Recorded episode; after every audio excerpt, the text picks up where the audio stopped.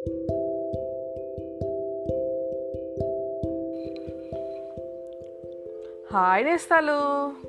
ఈరోజు నేను మీకు చెప్పే కథ పేరు మామిడి పండు పలుకులు. అనగా అనగా ఓ గ్రామంలో ఒక ఆయనకి నలుగురు కుమారులు ఒక కుమార్తె ఉండేవారు. అన్నలు నలుగురికి పెళ్ళిళ్ళు అయ్యి వేరు వేరు ఊళ్ళలో పనులలో ఉండేవారు.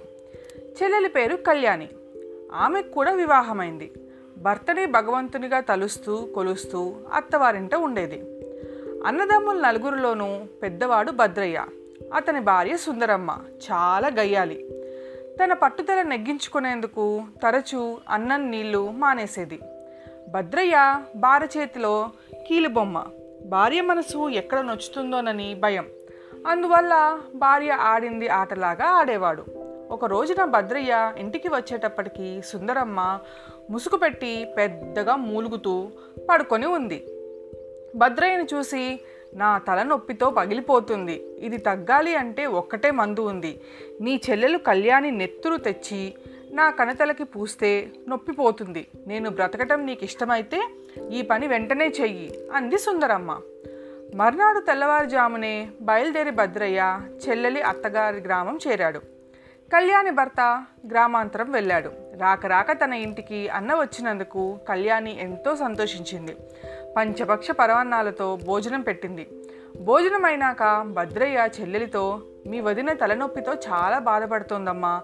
నిన్ను చూడాలని కలవరిస్తోంది. నిన్ను తీసుకుని వెళ్ళాలని వచ్చాను అని అన్నాడు. వదిన అనారోగ్యంగా ఉన్న సంగతి విని కళ్యాణి ఎంతో విచారపడి అన్నతో బయలుదేరింది. మార్గం మధ్యలో భోజనం చేద్దామని కొలనుకు పక్కనే ఉన్న ఒక చెట్టు నీడన అన్నా చెల్లెలు ఆగారు. భోజనం చేయబోయే ముందు భద్రయ్య చెల్లితో ఇలా అన్నాడు. భోంచేసేటప్పుడు ఒక్క మెతుకు కూడా కింద పడకూడదు.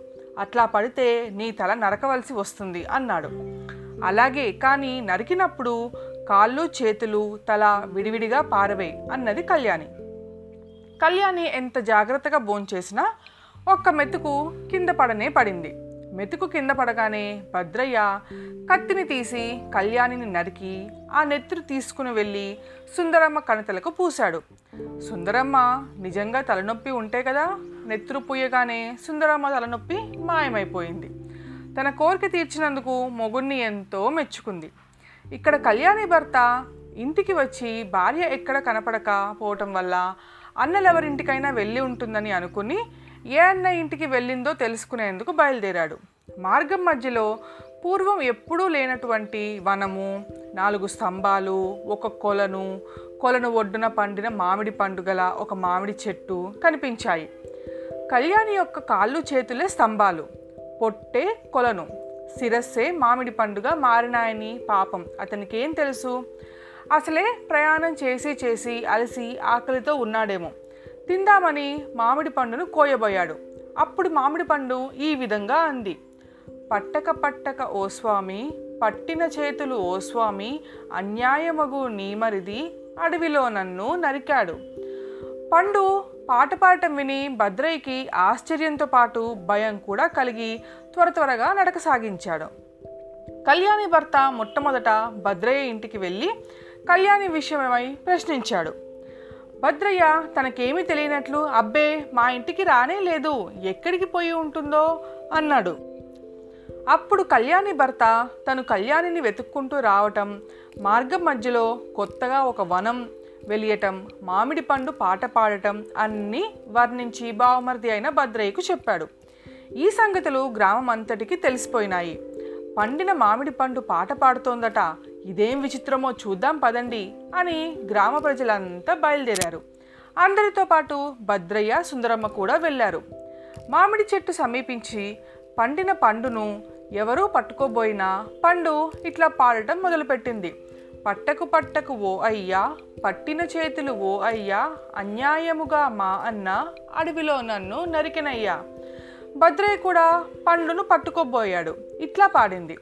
పట్టక పట్టక ఓ అన్న పట్టిన చేతులు ఓ అన్న అధర్మమైన ఎంచక అడవిలో నన్ను నరికితివి. సుందరమ్మ పండును పట్టుకోబోయింది. అప్పుడు ఇట్లా పాడింది. పట్టక పట్టక ఓవదిన పట్టిన చేతులు ఓవదిన అన్యాయంగా మా అన్నను పంపి అడవిలో నన్ను నరికితివి.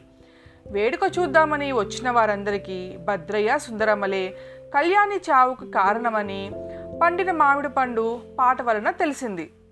అందరూ భద్రయ్య సుందరమ్మల్ని చుట్టుముట్టి దేహశుద్ధి చేసేందుకు సిద్ధపడ్డారు. అప్పుడు భద్రయ్య సుందరమ్మలు తమ తప్పును ఒప్పుకొని పశ్చాత్తాపంతో పండును పట్టుకొని కళ్యాణి పతివ్రత శిరోమణి మేము ఏం చేస్తే నువ్వు మామూలు మనిషిగా అవుతావో చెప్పవమ్మా తల్లి అని ప్రార్థించారు. అప్పుడు పండిన మామిడి పండు ఇలా పాడింది. వనములో చెట్లన్నీ కొట్టివేయండి. మినుముట్టి సాంబ్రాన్ని ధూపమేయండి. క్షణములో నేను కళ్యాణినవుతాను. పండు పాడిన ప్రకారం వనములో చెట్లన్నీ కొట్టివేసి ఆకాశం అంటేటట్లుగా సాంబ్రాణి ధూపం వేశారు. అప్పుడు పండు ఇలా పాడింది. మైమరిచేనే పెద్ద నిద్రపోయాను పండుగను మారి పాట పాడాను నిద్ర నుంచి తిరిగి మేలుకున్నాను కళ్యాణినై మరల కలుసుకున్నాను. ఇలా పాడుతూ పండు ఒక్కసారిగా కళ్యాణిగా మారింది. ఆతురతతో దిగులుతో ఎదురు చూస్తున్న భర్త దగ్గరికి వెళ్ళి అతని పాదాలకు నమస్కరించింది కళ్యాణి. భద్రయ్య సుందరమ్మ తలలు ఆల్చారు. అందరూ ఆనందంతో జై జయధ్వనులు చేశారు. ఇది నేస్తాలు ఇవాళ కదా మళ్ళీ ఇంకొక కథతో రేపు కలుసుకుందాం. మీ జాబిల్లి.